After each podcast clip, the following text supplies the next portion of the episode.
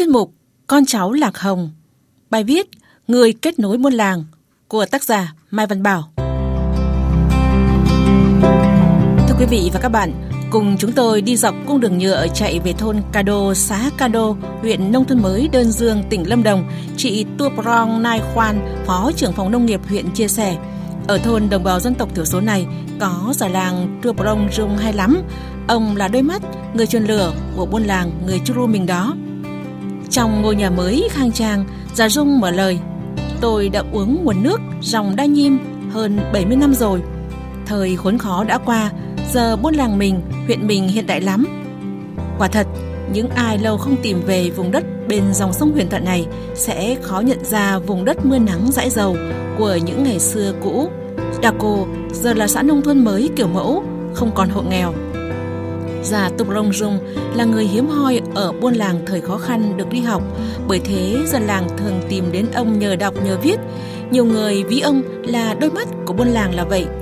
Sau này, Già Rung trở thành giáo viên. Năm 1993, ông vinh dự được đứng vào hàng ngũ của đảng và từng đảm nhận nhiều chức vụ quan trọng ở xã. Hồi đảm nhiệm cương vị chủ tịch xã, mình là người tiên phong phá độc canh cây lúa, trồng sen hoa màu. Mình nói được, phải làm được, nói đi đôi với làm thì bà con mới tin. Già Dung chia sẻ, từ sự tiên phong của ông mà người dân nơi đây đã thay đổi tư duy sản xuất, chuyển đổi cơ cấu cây trồng phù hợp với nhu cầu thị trường, đời sống đã khấm khá hơn nhiều. Từng kinh qua nhiều vị trí chức vụ như Chủ tịch Ủy ban Nhân dân xã, Chủ tịch Mặt trận Tổ quốc xã, kiêm Bí thư tri bộ liên thôn. Từ khi nghỉ hưu, ông làm bí thư tri bộ thôn Cado cũ đến năm 2020 và hiện tại là Chủ tịch Hội Người Cao Tuổi xã Cado. Nhờ đó, Già Dung chứng kiến rất rõ sự đổi thay trên quê hương mình và đồng cảm với đời sống của người dân. Phải thấu hiểu cuộc sống của dân làng mới giúp họ tìm cách thoát nghèo, vươn lên làm giàu và quan trọng là cán bộ, đảng viên, nhất là vai trò già làng phải gần dân, giúp dân và làm gương trước. Già Dung thổ lộ.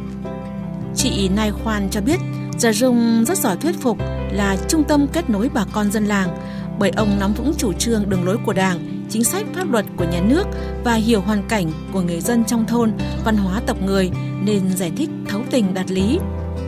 Trong Ngày hội Văn hóa các dân tộc thiểu số tỉnh Lâm Đồng năm 2022 vừa tổ chức, già làng Trua Plong Dung là người được giao thắp ngọn lửa thiêng khai hội. Ông bảo văn hóa là nền tảng của dân tộc, cùng với chăm lo phát triển kinh tế, phải quý trọng giá trị văn hóa truyền thống mình luôn vận động, khuyến khích lũ trẻ tìm tòi hiểu biết, hiểu văn hóa dân tộc mình, phải biết dân ca, dân vũ, đánh chiêng, hiểu mới yêu, mới gìn giữ và phát huy giá trị văn hóa truyền thống. Trà Dung chia sẻ. Ở nhiều vị trí công tác, nhưng ông cảm thấy hạnh phúc nhất khi được làm giáo viên. Khi đã nghỉ hưu, niềm vui đó lại đến với ông.